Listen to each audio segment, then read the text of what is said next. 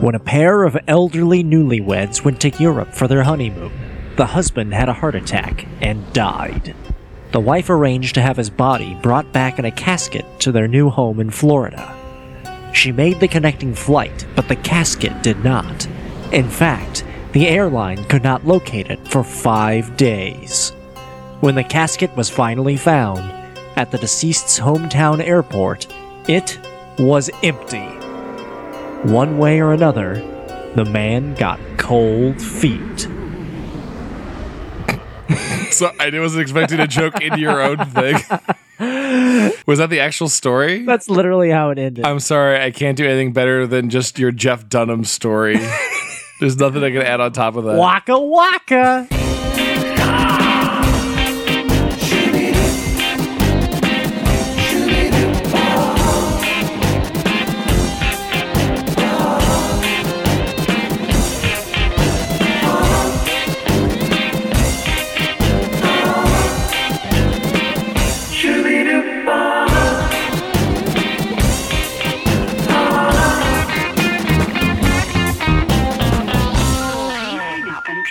Hi, welcome to Paranoia Welcome to Shop. Paranoia Shop. Episode 10. This is Paranoia Shop, your one stop shop for all things conspiracy, paranormal, and generally weird. This is episode 10. Holy shit, episode 10. Double digits. We're into the big 1 0, and uh, believe it or not, this episode is about planes. Wait, let's add an adjective to the front of it. Mysterious planes. Well, the title I was going to go with Planes, Strange, and Horror Mobiles. Oh, yeah. Of course, like that great John Candy Steve Martin movie that no one's watched, even though it's really, really good. Everybody's seen that. It's really, really good. They haven't stopped listening to this. This is not about just regular planes. We're not going to talk about like F 120. It was a F 15 Tomcat. That's Yeah, this is about weird flying machines that have gone awry. that have gone awry or did something real crazy. Plane disappearances and plane mysteries have, for the past hundred years, captured the imagination of us because man was never meant to fly, and now that we are, it seems like we've ventured into unseen territory. And no, we will not be talking about the Pixar slash DreamWorks film starring Dane Cook. Was he the star of that movie? This is how far off the reservation now Pixar Disney has been with their movies. The new Planes movie and the Cars universe. It starts off with Cars universe, main character voiced by Dane Cook, which is man, you can't you can't say been- a hipper main voice actor than Dane Cook. That would have been real cool in 2003. Anyway, so, So, anyway, mysterious this episode planes. is about weird planes. Weird planes. I was going to save this topic for like, let's just get it out of the way. The problem with mysterious planes is me trying to dig into this was everything was 9/11. Every single plane conspiracy story Yeah. was somehow tied into 9/11. The the planes were remote controlled. The planes didn't exist. What happened to the bodies? All kind of truther stuff. If you are a truther listening to this show, genuinely write in. I would love to hear from you. Just answer all the questions that we as a scientific community might have. We will not make fun of you. I would genuinely love to talk to a truther. That would be pretty cool. Hey, let's talk about how Seth MacFarlane almost got on that plane, oh, yeah, he did. which is brought up all the time. Did you guys at home know that that Seth MacFarlane almost got on one of the planes, Flight Like- 93, Like he canceled his flight or something, and he would have Yeah. been on the plane that would have crashed. crashed. into the tower? Family Guy would have just been that thing you talk about in, in Cult Legend. Like, yeah, there's that show Family Guy had There was season. one season, It it was was really, brilliant. it was really brilliant ahead of its time. Yeah, We'll never see anything like it again. That's Cleveland show. timeline. What are you talking about? What alternate dimension? What Cleveland? Like that random character from that show? crazy. Why would anyone give him a show? You're cr- get out of here, time travel man. Well, speaking of 9/11, Do you have one for 9/11? Because I was gonna say, eh, k- kind of. Okay. Let me just say this ties in with the first story. That first story, that little corny tidbit that, that we started the show with, Okay. was an actual urban legend that spread between flight attendants. yeah, I feel like I've heard variations of this story a lot of Yeah, different times. it was actually from a collection of urban legends that was compiled by a former flight attendant by the name of James Wysong. He's written several books on the subject. He's sort of like the Brothers Grimm of spooky airplane tales. okay, so in a hundred years they'll make a movie starring Matt Damon. The collection is called Plane Spooky, P L A N E. Shut up. Do you want to hear a few other examples that uh, Of his beside- spooky of plane his- of- stories? well, not just his, but the ones he's accumulated. True stories, supposedly true spooky things that have happened on flights. A flight attendant discovered that her husband, a pilot, was cheating with countless coworkers. The husband mysteriously disappeared, but the investigation was not highly publicized, perhaps because of this unsavory coincidence. The pilot's body was never found. However, the flight attendant wife was famous for bringing homemade sandwiches to work, then generously handing them out to passengers and crew, even when there was no scheduled meal service. Wait, Talk about getting rid of the evidence. What year is this taking place? No, doesn't I would never accept um, anything given to me by just someone on the plane. Even Southwest Airlines, like as nice as they are. But if the flight steward handed you a, a sandwich, no, if she said it was homemade, she wouldn't say that. She would say, "Here's your lunch," and you'd be like, "Oh, great! There's a free lunch." why is it in a wrapped up Saran wrap? Why is it in a paper bag? You crazy lady! So you wouldn't eat man meat, is what you're saying? I would actually no, I do want to eat man meat. Like I would love. I've if any of my friends, Aaron, if at any point you want to, I might do this for you guys uh, before I die, and if I know I'm like the free diseases, I genuinely am like going to be down to say, you guys can eat me if you want. Like let me die, and then quickly harvest my meat and have nice like meat sandwiches. Well, according to, I think it was Mark Twain's first book, which was a story of travelogues, he said that he interviewed a cannibal in New Guinea and he said that human flesh tastes exactly like inferior pork. Yeah, I can see that. I still want to eat it. The irony of eating human flesh on an airplane, though, is that when you reach altitudes of 30,000 feet, your nasal passages swell up and make it impossible to taste anything. Which is why airplane food is so bad. Don't Doesn't matter? Because you can't taste it. I've It's had so- delicious snacks on planes. That's because they, they pump them up with salt and stuff to make them extra flavorful. I'm just thinking about things I brought onto the plane, like you know, I go in Cinnabon and bring That's some why Cinnabons on like the plane. astronaut food is so bad because it doesn't matter. It just you can't taste it in space. Quite a few years back, a man shot his gun into the air, signaling the end of duck season. The shot pierced a commercial airplane flying overhead, and some pellets hit a passenger in the bottom. The investigation revealed that the victim was, unbelievably, the brother of the man who fired the gun. Wait, what? Wait, okay, all right, hold on. what? They're, I- they're almost like mind twisters. You have to think about them. Okay, so one guy gets on the plane. So a guy gets on the plane. Meanwhile, on the ground, a hillbilly is like, into duck season! And he shoots his shotgun into the air and hits a commercial airline. and happens to kill his own brother. he, well, he hits his brother in the bottom. It doesn't say he kills him. in the bottom. So that, that also implies that one of the, the One wait- shotgun blast would travel 30,000 feet in the air. Yeah, well, also just that one of the brothers is pretty up to date with modern times and uses air travel to get around. And Well, one's it's like, the city mouse and the country mouse. flying skeletons in the sky, like just taking pot shots at. Kapoo! Yeah. Here's the last one. Stopped by the police for speeding on the way to the airport, a woman missed her flight. The airplane crashed and there were no survivors. I think that was used in a million like Final Destination movies. Yeah, yeah. What makes this story really strange is that the standby passenger who took her place was related to the police officer who gave the woman a ticket. That's that's too weird of a connection. Like that's just like a coincidental. It does have a romantic ending, however, as the police officer and the lucky lady were married two years later. that is one relationship that fate definitely had a hand in. This is the worst. Some luck is just plain spooky. P L A N E. Okay. Buy my book by the same name. Okay. All right. I Before I forget, I wanted to talk about ideas of like plain coincidences. There's an example of one. It's like a story just spread around like see the government's in on it. A lady who's a 9/11 truther flies to the White House to meet the president, flies back from DC, her plane crashes, and everyone's like, "Did you notice that Obama bought her the ticket?" what? like the White House like flew her out there because she was a survivor of 9/11 uh-huh. and they're like oh just the fact so the White House paid for her ticket flies her out there she's fine meets with Obama and then on the way back her plane crashes weird crazy coincidence right Yeah. but just like the White House took her down which is also weird because if the if the government wanted to silence her that's a little silly to be like let's give her a nice trip first let's give her an all expense paid trip to Washington Hey, DC I hope my assassin is that accommodating. so another example one was there's a video that keeps getting pushed around with no real connections about what the connection of the video is but it's a GoPro video that captures a, a Hawaii plane crash The plane is going down, spiraling into the ocean.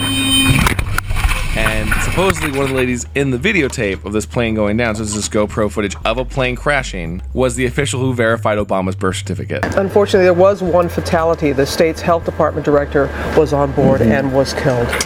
what? so I don't know if that means that Obama's people, after she was done her duty, decided to silence her, or that the other people on the other side She decided to take her out. out. So I have this footage of this is the Hawaii plane crash. It's just being spread by like an ABC news story. This version of the, f- the footage. Whoa, that is crazy. Is the actually plane sinking now? That's actually super scary to That's imagine. You're seeing terrifying. your plane outside your window just sink. I just want to share the description of people who submitted it to Reddit's conspiracy page. So, with a rumor already in the air about Obama's fake birth certificate, the woman who verified his Hawaiian birth certificate has died in a plane crash over the ocean of Hawaii.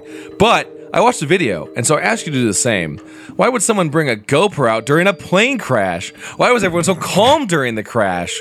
Why did the plane land ever so sweetly, kissing the water, and yet she still dies almost instantly? Yet no one was injured, not even the pilot. she did die. So the state health department's director was a person who died on the plane. The only person who died.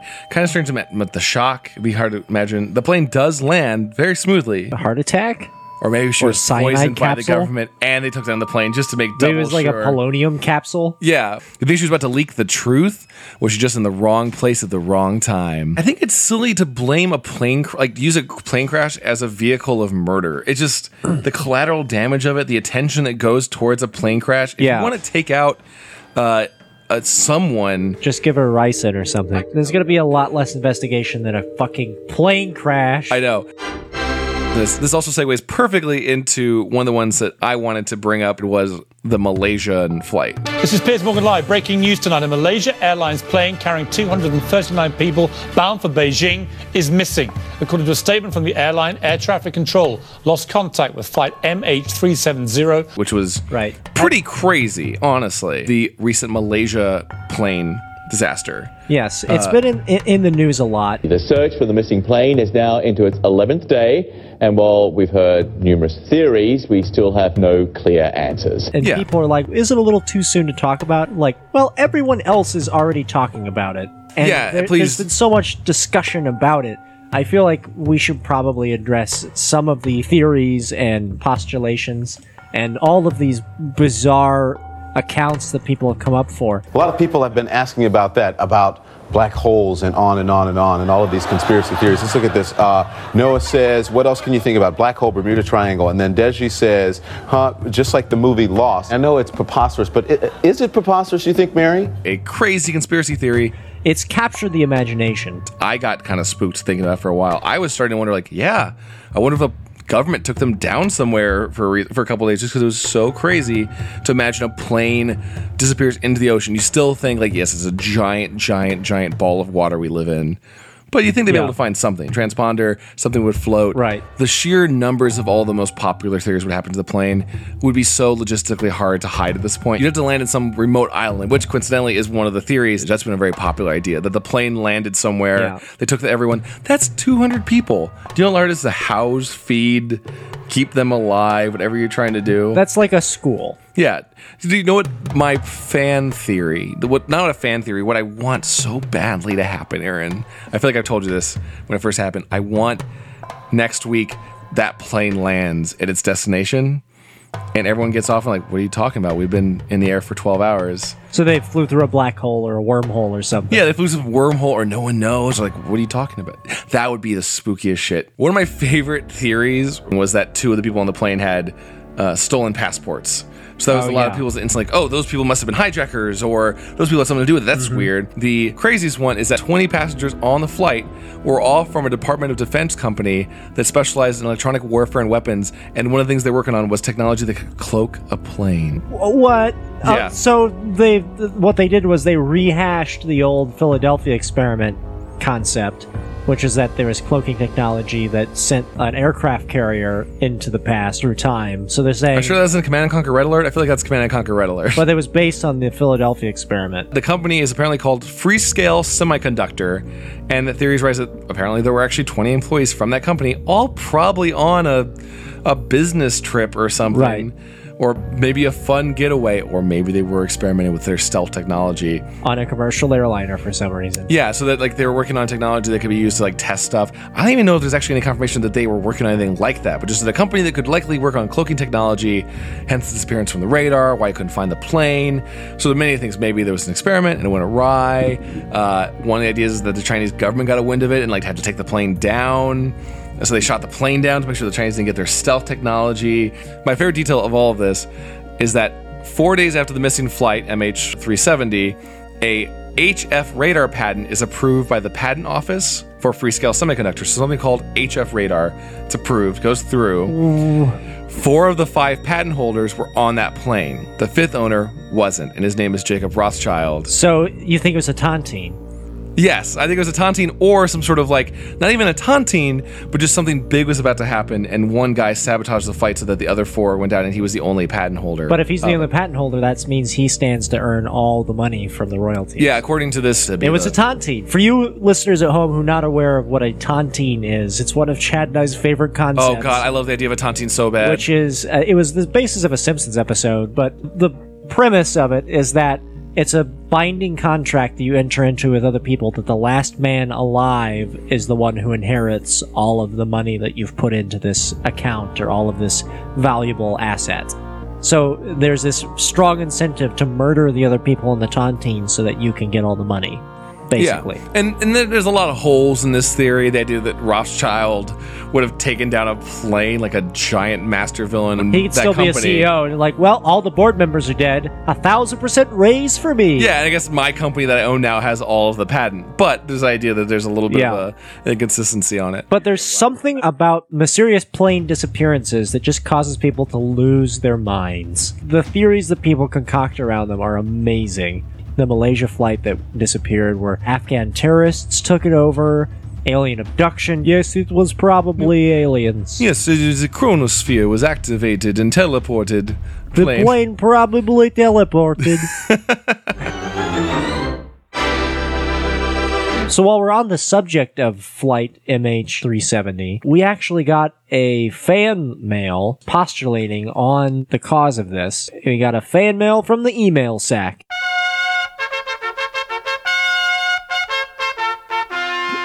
Email sack. yeah, be careful. email sack. email sack. Clean email sack. email sack. Email sack. So the subject is I have a theory from superfan Alex Hagel, and he writes It's pretty great. Alex Hagel's pretty great. Alex Hagel, you're great. Alex Hagel writes Cthulhu got Flight 370. That's why it disappeared. It was the bloop. the bloop will swallow them all. So that was a reference to episode four, Spooky Noises of the Unexplained, where we suggested that the coordinates of the bloop, which was this massive underwater sound that could be heard across entire ocean, happened to be emanating from approximately the same place that H.P. Lovecraft said that the city of R'lyeh, where the underwater monster, the forgotten lost one, Cthulhu. Uh, please, we don't need to explain Cthulhu. Cthulhu. We all we all understand. So here. anyway, Alex was suggesting that maybe Cthulhu reached out of the ocean, awakened from his dreamless slumber, grabbed commercial flight MH370, and then went back to sleep in his non-Euclidean terror dome. the the Malaysian flight has at this point has every conspiracy theory. I Yeah. it is kind of nuts that there's still a lot of stuff that's not revealed. Well. I will say, as of this recording, the wreckage of flight MH370 has yet to be found. True. So it is still an unsolved mystery. they keep thinking they find the pinging of the black box. They still haven't found the black box. so, in theory, it could have been Chinese aliens. It could have been Chinese aliens. Next mysterious plane thing. I believe we got a few tweets about this a while back. People bring it up often. It is one of the classics. I will say that. This is vintage paranormal. It's a little old hat. It's old hat, but I feel like we should touch upon it because it really is the epicenter of weird plane disappearances.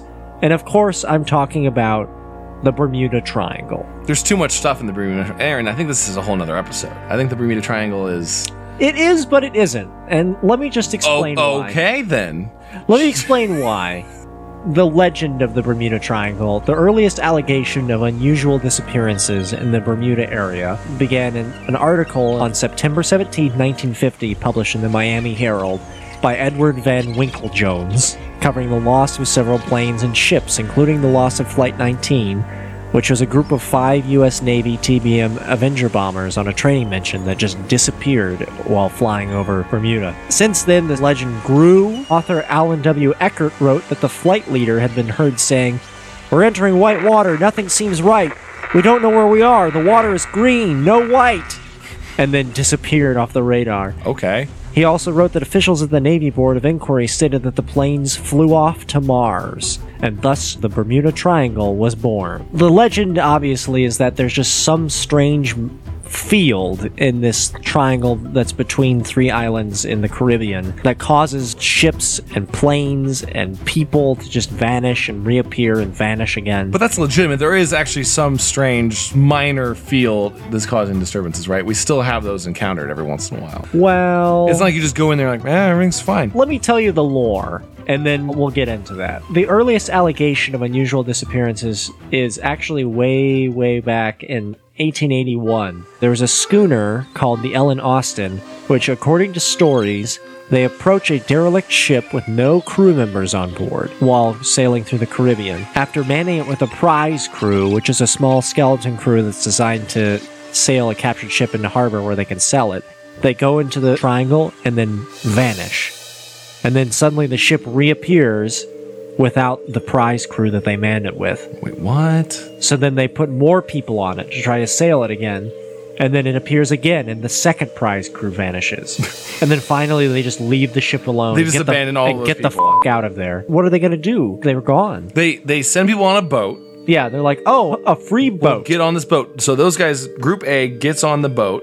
like, ha- the new- like they send five Yeah. guys on the ship. New new free boat, and Yeah. they just vanish. Yes. And then the boat comes back minus Group A. and then they're further in the Bermuda Triangle, and they they find the boat again. I like to keep saying they just keep trying. Like I don't know, man. This time, like there's really casual, and one and one guy is just going, uh, uh, and I was like, no, no, you stay here, and just one by one, it's like a bad Monty Python sketch, which just one more person Yeah. just like goes over there and just like, one more. just one more, maybe, maybe we filled up the ghost room. Oh, we- we don't know it's a ghost ship. That was the earliest one, and ever since then, there's been supposed reports of these crewmen hmm. disappearing, ships disappearing, Wait, planes disappearing. What do you tell those people's loved ones? Like, oh yeah, they got on a boat, we just left them. Like, I think that's when you just go, meh, it's a living. ghost ship. Like, they just go, Go- you just go, hey, Ghost ship got him. time to go make another boy. Time to go find another husband. As I mentioned before, the first flight that was really a big deal was Flight 19, which was five bomber planes that disappeared on December 5th, 1945, while flying over that region of the Atlantic Ocean. And then one of the search and rescue aircraft that was deployed to look for them with a 13 man crew also disappeared while looking for that group of planes that disappeared.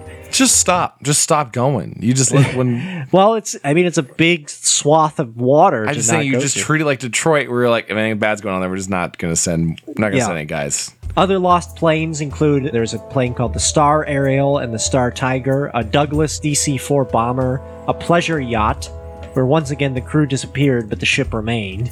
That seems to be a common theme in Bermuda Triangles. It just like sucks the people out and leaves the ship. Which Uh, is easy. Just they fell over. They might have just fell, Yeah. might just be a lot of drunk people. Why does this keep happening? What possibly could explain it?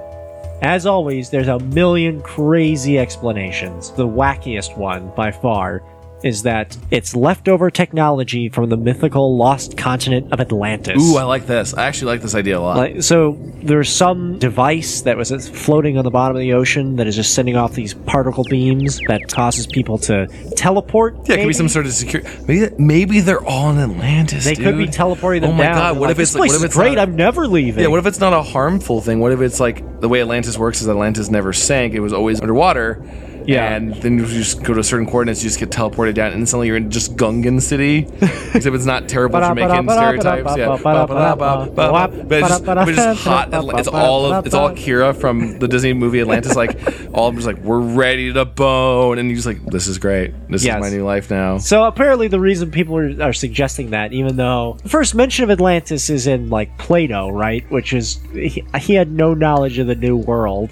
But sure, why not? Apparently, there's a rock formation known as the Bimini Road, which is just off the Bimini Islands in Bahamas. Makes sense. Which is a series of like sort of triangular stone squares that are on the bottom of the ocean that can't be explained, that look like the foundations of an ancient sunken city. How big are we talking?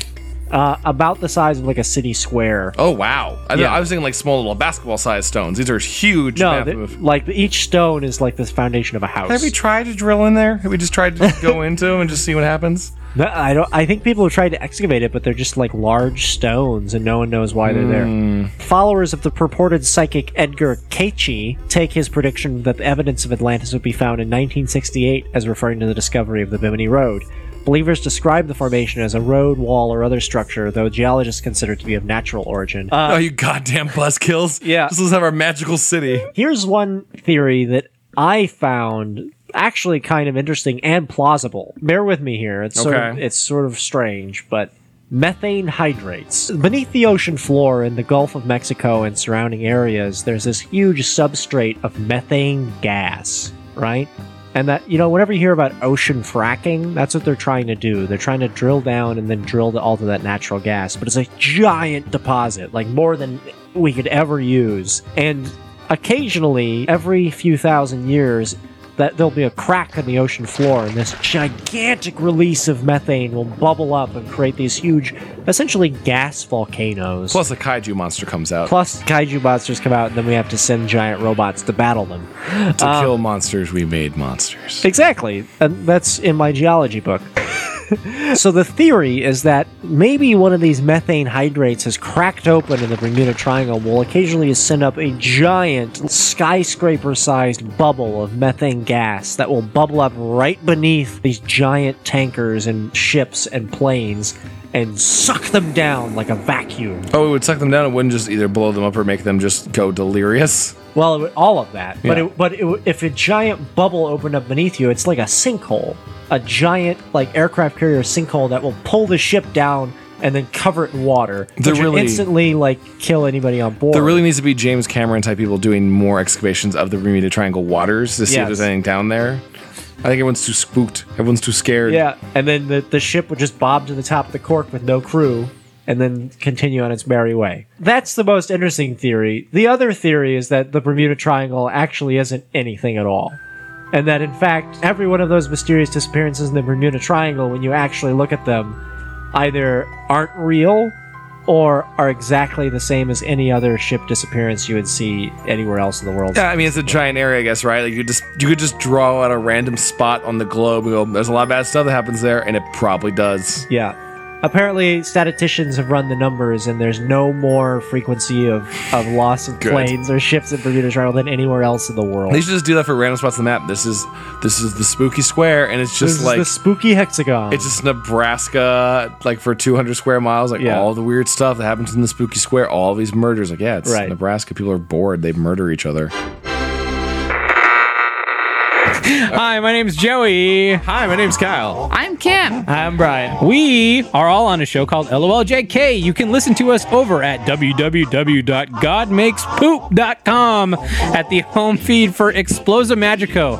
I don't really know what we do, and I don't think we do most times either when we start recording, but come It's join fun. us. It's A lot of fun. Live recorded chaos. Yeah, if you like listening to people talk over each other, drinking beer, and yelling at each other, I suppose you'll have a good time We with have us. all of the above. Aaron, you're not covering the most strangest mysterious plane of all time. What's that? Yogi Bear and the Spruce Goose. Oh, I forgot magic. Yeah, the magical plane. If you don't remember Yogi Bear and the Spruce Goose, is that like cartoon? It's such in the fragments of my memory as something I watch all the time, but I believe It was like a TV movie. I believe it was like Yogi Bear and all of like the Hanna Barbera mainstays are all just like checking out a museum of the Spruce Goose, which was like a famous giant. Think of It the plane a- from TaleSpin. It's the plane from TaleSpin, essentially. Well, it's it's actually the plane from The Aviator. Uh, Howard Hughes True. Yes, built it's it. it's a giant plane. Howard Hughes built it essentially to steal money from the U.S. government during World War II. Like his military spending way over budget. The legend is that it couldn't fly and that it was just a huge failure. And Howard Hughes is like kind of a war criminal. And then he was like, "No, no, it will fly! It will fly!" And then he was able to fly it like two feet off of the ground. It's like, see, it flies. And, Spruce Goose, yeah. and then they decided to make it into a, a Hanna Barbera cartoon. It's so it was reason. so strange. There's some weird love of the Spruce Goose, but it's like a Yogi Bear and uh, El Kabong, whatever his name is, like the horse. Sh- Man, Hanna Barbera characters do not hold up as well as you remember. I don't even. Yeah, I don't remember. I think they just fly the entire time, and then they like, well, this plane's gonna land, and they get out and go, wow, What a magical what a adventure. magical adventure that On was. that plane Yogi ride. Bear and the Spruce Goose. Though, really, I mean, we have not talked about the most famous mysterious plane, also tied into the Bermuda Triangle, Amelia Earhart. That's true. Amelia Earhart. There's a story that I grew up with and sort of instilled a deep fascination. I'm sorry, were you raised history. on stories of Amelia Earhart, like tucked Yeah, I was. bed? I don't know why, but I like as a kid. I think in like fifth grade we studied in detail the the disappearance of Amelia. Oh, Earhart. Oh, I was thinking like you're being tucked into bed as a, like a ten year old, and your mom's like, Like, now remember. And then. Amelia Earhart, she tried to do something different, and she died. Never And leave saw me. her ever again. Stay here, where it's safe. That basically. So I'm sure a lot of you have heard the tale of Amelia Earhart, but Earhart, in 1932, she became the first woman to fly solo across the Atlantic. So she was like this huge overnight celebrity, a great women's lib, Total babe, total babe magnet. total babe magnet. Uh, if Playboy was around back then, man, there would have been an Amelia Earhart spread. Absolutely. But she was a pretty admirable person, you know. She was part of that decade of daring do where you know you kind of made headlines by taking chances and making mistakes. Miss Frizzle stuff, Miss Magic Frizzle School Bus shit. type activities. In 1937, she decided to undertake something that no one else in the world had ever done. She and her partner Fred Noonan would fly a Lockheed Electra going from Papua New Guinea to California. Basically, one flight across the Pacific Ocean. It was the final stage of a journey to fly around the globe along an equatorial route, which had never been done before. Their intended destination was Howland Island, a flat sliver of land that was only about 6,500 feet long and 1,600 feet wide. So, a pretty tiny island, just the size of an airstrip. Why even go there? They're just going to touch down, like, do a little maintenance. Do you know they're gonna like they're gonna bone there though. I, I mean, I don't mean to be crude, but you don't go on a crazy adventurous trip with a significant other or someone you know of the opposite. Well, not saying yes. opposite sex. You can bone anyone, but you don't go like to another island where no one is possibly around. And not go. We should just slip it in, like. Can you join the Mile High Club if there's only two people in the plane and Yes. you're piloting the plane? Or if you can go to a random deserted island where no one's there, that's some goddamn adult. That's like Blue Lagoon shit. That's some vivid DVD adult porn. True. Well, apparently her plane had been having some uh, some issues with the navigation equipment, and so they're going to touch down, try to resolve that. But then the navigation equipment started to really fuck up. Like it, like they couldn't even see. Some fog rolled in. They got turned around. They couldn't find any landmarks, and then things started to get really dire really quickly. And then she just disappeared, and no one knows what happened to her or Fred. Wait, I'm sorry. Yeah, so she was with an, a guy. yeah, a guy was. Why does why? I Well, don't. the guy even- was down in like the little cockpit area, like doing the navigation. Yeah, stuff. I don't care though. Like, I'm just now a little realized. I feel like, oh yeah, everything's always been like Amelia Earhart flying solo. Poor dude, not mentioned all the time. Yeah. just as adventurous technically, right? He's helping out. He doesn't get mentioned into the weird, crazy explorers. God damn, Amelia Earhart. There's one other interesting player in these last few moments of Amelia Earhart's flight, which is there's a ship called the Itasca, which was stationed on Howland Island there to communicate with her. During their approach to Howland Island, they received strong and clear voice transmissions from Earhart. Please take bearing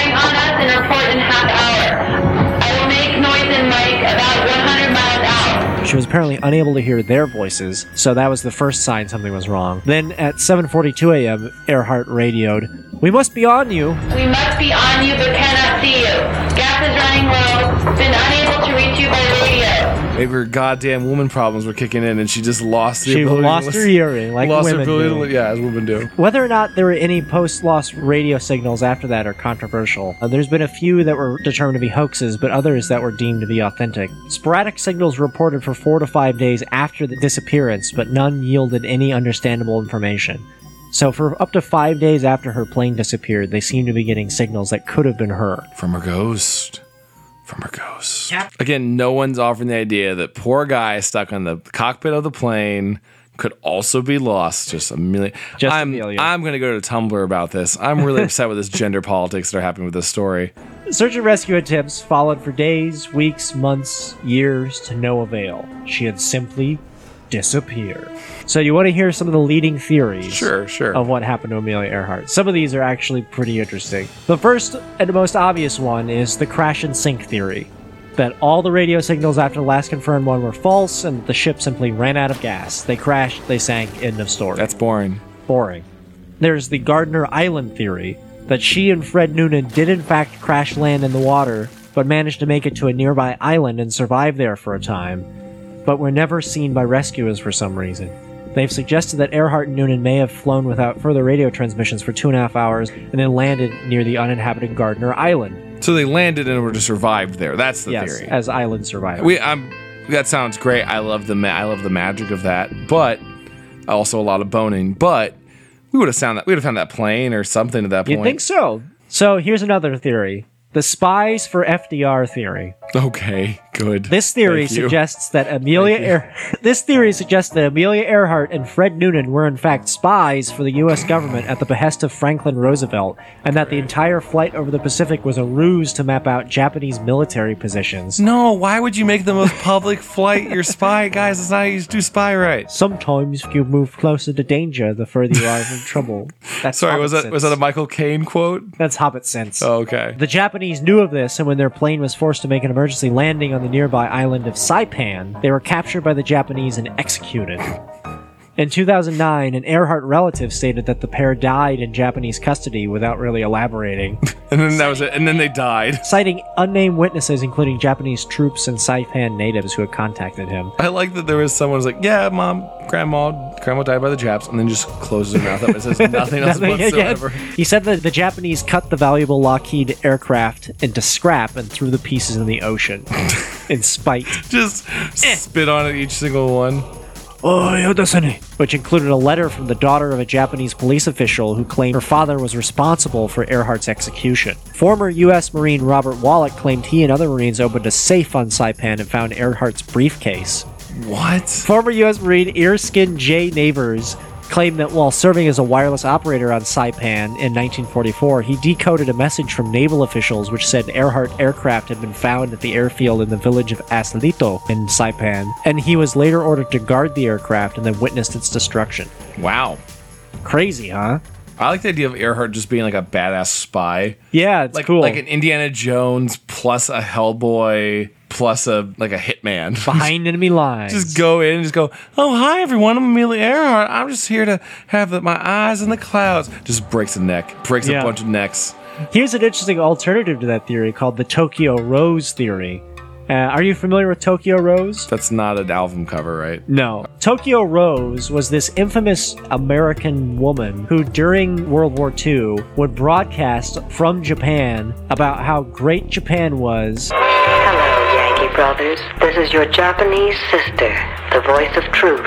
Get Tokyo Rose. Reaches out to you from the peacefulness of Japan. And then would play American music in an attempt from the Japanese to commit psychological warfare on GIs in the Pacific Theater and make mm. them homesick and want to go home. Yeah, yeah, that, that happened a lot for a lot of different. It wasn't just her. There's a lot of those like Yes, there was like two or three voices that would just like plain kind of like generic lady voices supposed to be like their like all of their loved ones back home. Is that Tokyo Rose? Brothers? Yeah, I guess so. The impossible. And no accent. Come back to me, boys, like for both sides. and they were known as Tokyo Rose women. But there was one voice in particular. People believe that when Amelia Earhart supposedly crash landed in Saipan, she defected and became a traitor and became Tokyo Rose. We're ready again for a vicious assault on your morale. That's all for now, enemies, but there'll be more of the same tomorrow night. well, that's a movie. A side note, it didn't actually work. My grandfather was a GI in the Pacific Theater, and there's a lot of stories that the GIs are actually happy to hear music from back home. and they, would, they would intentionally listen to it. I mean, I get it. Your grandpa was a badass. I'm sure there was one weak-willed man who's like, I, I miss, I miss, I her. home. I miss her, or just like sadly, just kind I'm like, in love with Tokyo. sadly, Rose. just kind of rubs it to Tokyo Rose's voice, just like The last theory is the assumed another identity theory. In November 2006, the National Geographic Channel aired episode 2 of the Undiscovered History series about a claim that Earhart survived the world flight, moved to New Jersey, changed her name, remarried, and became Irene Craigmile Bolam. This claim had been originally raised in the book Amelia Earhart Lives in 1970 by author Joe Klaas, based on the research of Major Joseph Gervais. Irene Bolam, who had been a banker in New York in the 40s, denied being Earhart and filed a lawsuit re- requesting a $1.5 million in damages. Why did this connection ever get made? Does she just look like her, or is it just She looks like, her, and maybe some guy had some tenuous thing. But sure enough, the book was wi- withdrawn from the market shortly after, and that she was settled out of court. And then subsequently, her life story has been researched thoroughly, and it's like there's no way that she could be Earhart. so Also, like Amelia Earhart was. I mean, you get the impression she was kind of feeling the attention. You don't go and decide to do this big public, like, I'm going to do this crazy trip around the ocean, like, unless you kind of enjoy the intention and, and yeah, being bold. Why you don't like, then they go underground. I'm going to shatter barriers for all women? And they go, you know what'd be nice? If I was just an accountant, if I was just like worked at a bank and gave people Yeah. money, that sounds real nice. Next, So my question to you is, which of those theories do you think is correct? Uh, I think for sure it's some sort of crash. I like to think that they might have like landed on another island, even if there wasn't a government cover up. If someone actually did like recover the plane and then destroyed it or anything like that, I could see just like for national security or even like a. Hey, the story's great now. I could see a journal being like, no one needs to know at this point. Like, just still breaking up the plane, or that seems a lot more plausible. I do really like her being a kick ass spy, though. I like the idea of that a lot. Maybe this will answer your question. A recently unearthed military report from Gerard Gallagher, a British colonial officer who was a licensed pilot and was stationed at Gardner Island. He radioed his superiors way back in 1941 to inform that he had found a skeleton, possibly that of a woman, Okay. along with an old fashioned sextant box under a tree on the island's southeast corner.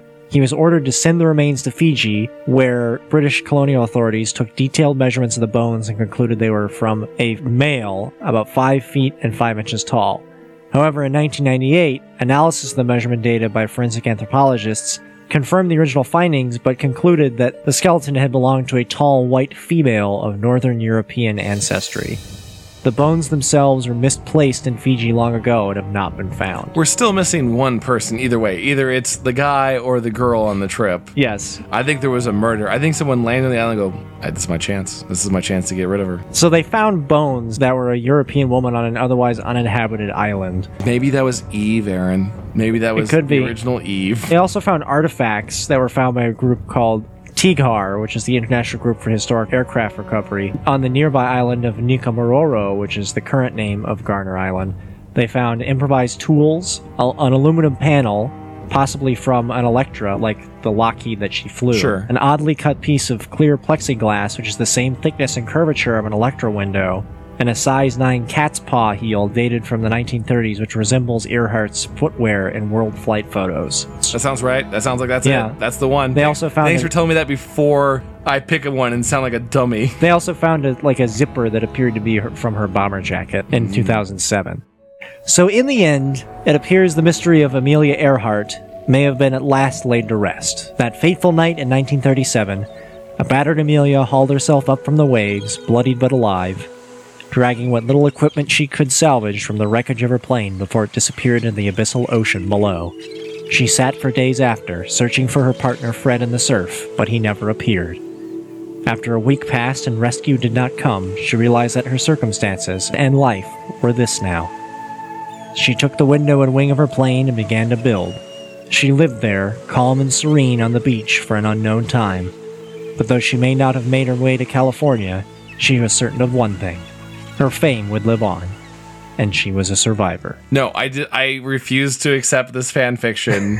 Fred or whatever his name was, he pulled her from the wreckage and said, "God damn it, I will. I, you will survive." And he cared Live. for her. He cared for her for weeks. And then he's like, I'm gonna find help. And then he nursed her back swam off then, the like, ocean. Brought her back to health, and then swam off and fought a fucking shark. He's like, God damn it, someone will remember me. And I then- see. And then died in the Meh. terrible drowned ocean, and he is the true hero. Yes. so that's what happened to Amelia Earhart. I got one more. It's very quick. This one's about the first plane. Did you know that the Wright brothers were in fact not the first people to successfully achieve air Stop flight. trying to smear the Wright brothers' names. They're good. They're good men. But They sure. are fine men. What? But around 10 people were documented to have flown before the Wright brothers did, dating all the way back to 1857. Various gliders and Proof. propo- Let me see something. That's the problem is that they're documented but not as well as the Wright brothers. So Hmm. the Wright brothers were a great mass marketing team. They had news reporters there, they had cameras that took the f- famous Kitty Hawk flyer photo, but other people had flying machines that worked before them. I don't know, man. Picture didn't happen. That's pretty clear. It's pretty clear. And I need to what? Someone could just write, and then a man flapped his arms with a fancy machine and he flew. Yeah, Sure, sure, man with a crazy imagination. You're probably on heroin. They were just selling it in bottles to you at that point. The- here's the thing: the Wright brothers did contribute to aviation. They did happen You're to have. goddamn right they did. They had a better design, but it hmm. was not the first. well, I mean, there's But the all Wright- those great footage of like people just like falling off buildings with flying But machines. there's but there's things that actually flew, including one of the guys who is the victim of a conspiracy instigated by the Wright brothers themselves. Okay. The Wright brothers wanted to be the first, and they hated anybody else saying that they weren't the first, right? I mean, I'm I'm not going to speak for them. I think they're honorable guys, but go ahead and start saying they're assholes. But keep going. One of these earlier inventors who designed and built a successful aircraft that flew before the Wright brothers was, in fact, one of the people who would later be responsible to keep their legacy. A man by the name of Samuel P. Langley, the secretary of the Smithsonian Institution. From 1887 until his death in 1906, experimented for years with model flying machines and successfully flew unmanned powered fixed wing model aircraft from 1896 all the way through 1903. Uh, man, that doesn't count. But the point is, he was able to create flying machines that were capable of carrying humans. He insisted on including his own flying machines in the Smithsonian. Of course he did. The Wright brothers hated this and actually made the Smithsonian sign a document that said if you ever acknowledge anyone else ever flying before we did, then we will take the Kitty Hawk flyer back and it will go to our heirs and they can do whatever they want with it. They'll burn it. They'll, they they'll burn it. on it. By doing so, they essentially have single handedly created a conspiracy and keep it alive to this day from beyond the grave that the Wright brothers were first when they actually weren't. I'm sticking on their side, man. I acknowledge that maybe there was,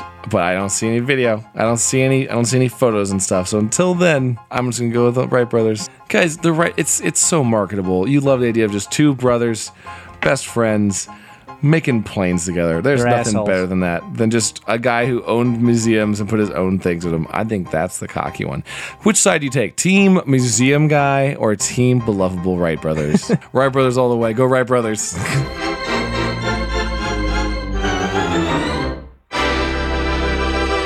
Let us know which side you take, please. I would. like- Okay. I think that's where we need to wrap up for Mysterious Planes. Uh, guys, thanks for listening to Paranoia Shoppe. We genuinely, genuinely love all of your guys' feedback. You guys have been great.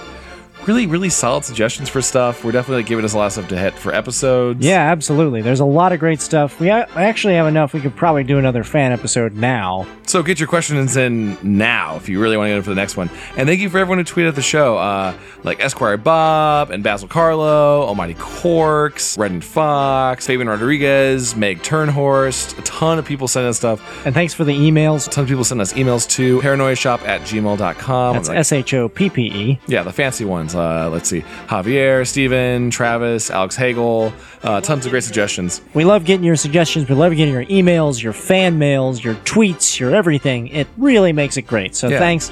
Uh, feel free to hit us up on Twitter. That's at Paranoia Shoppe.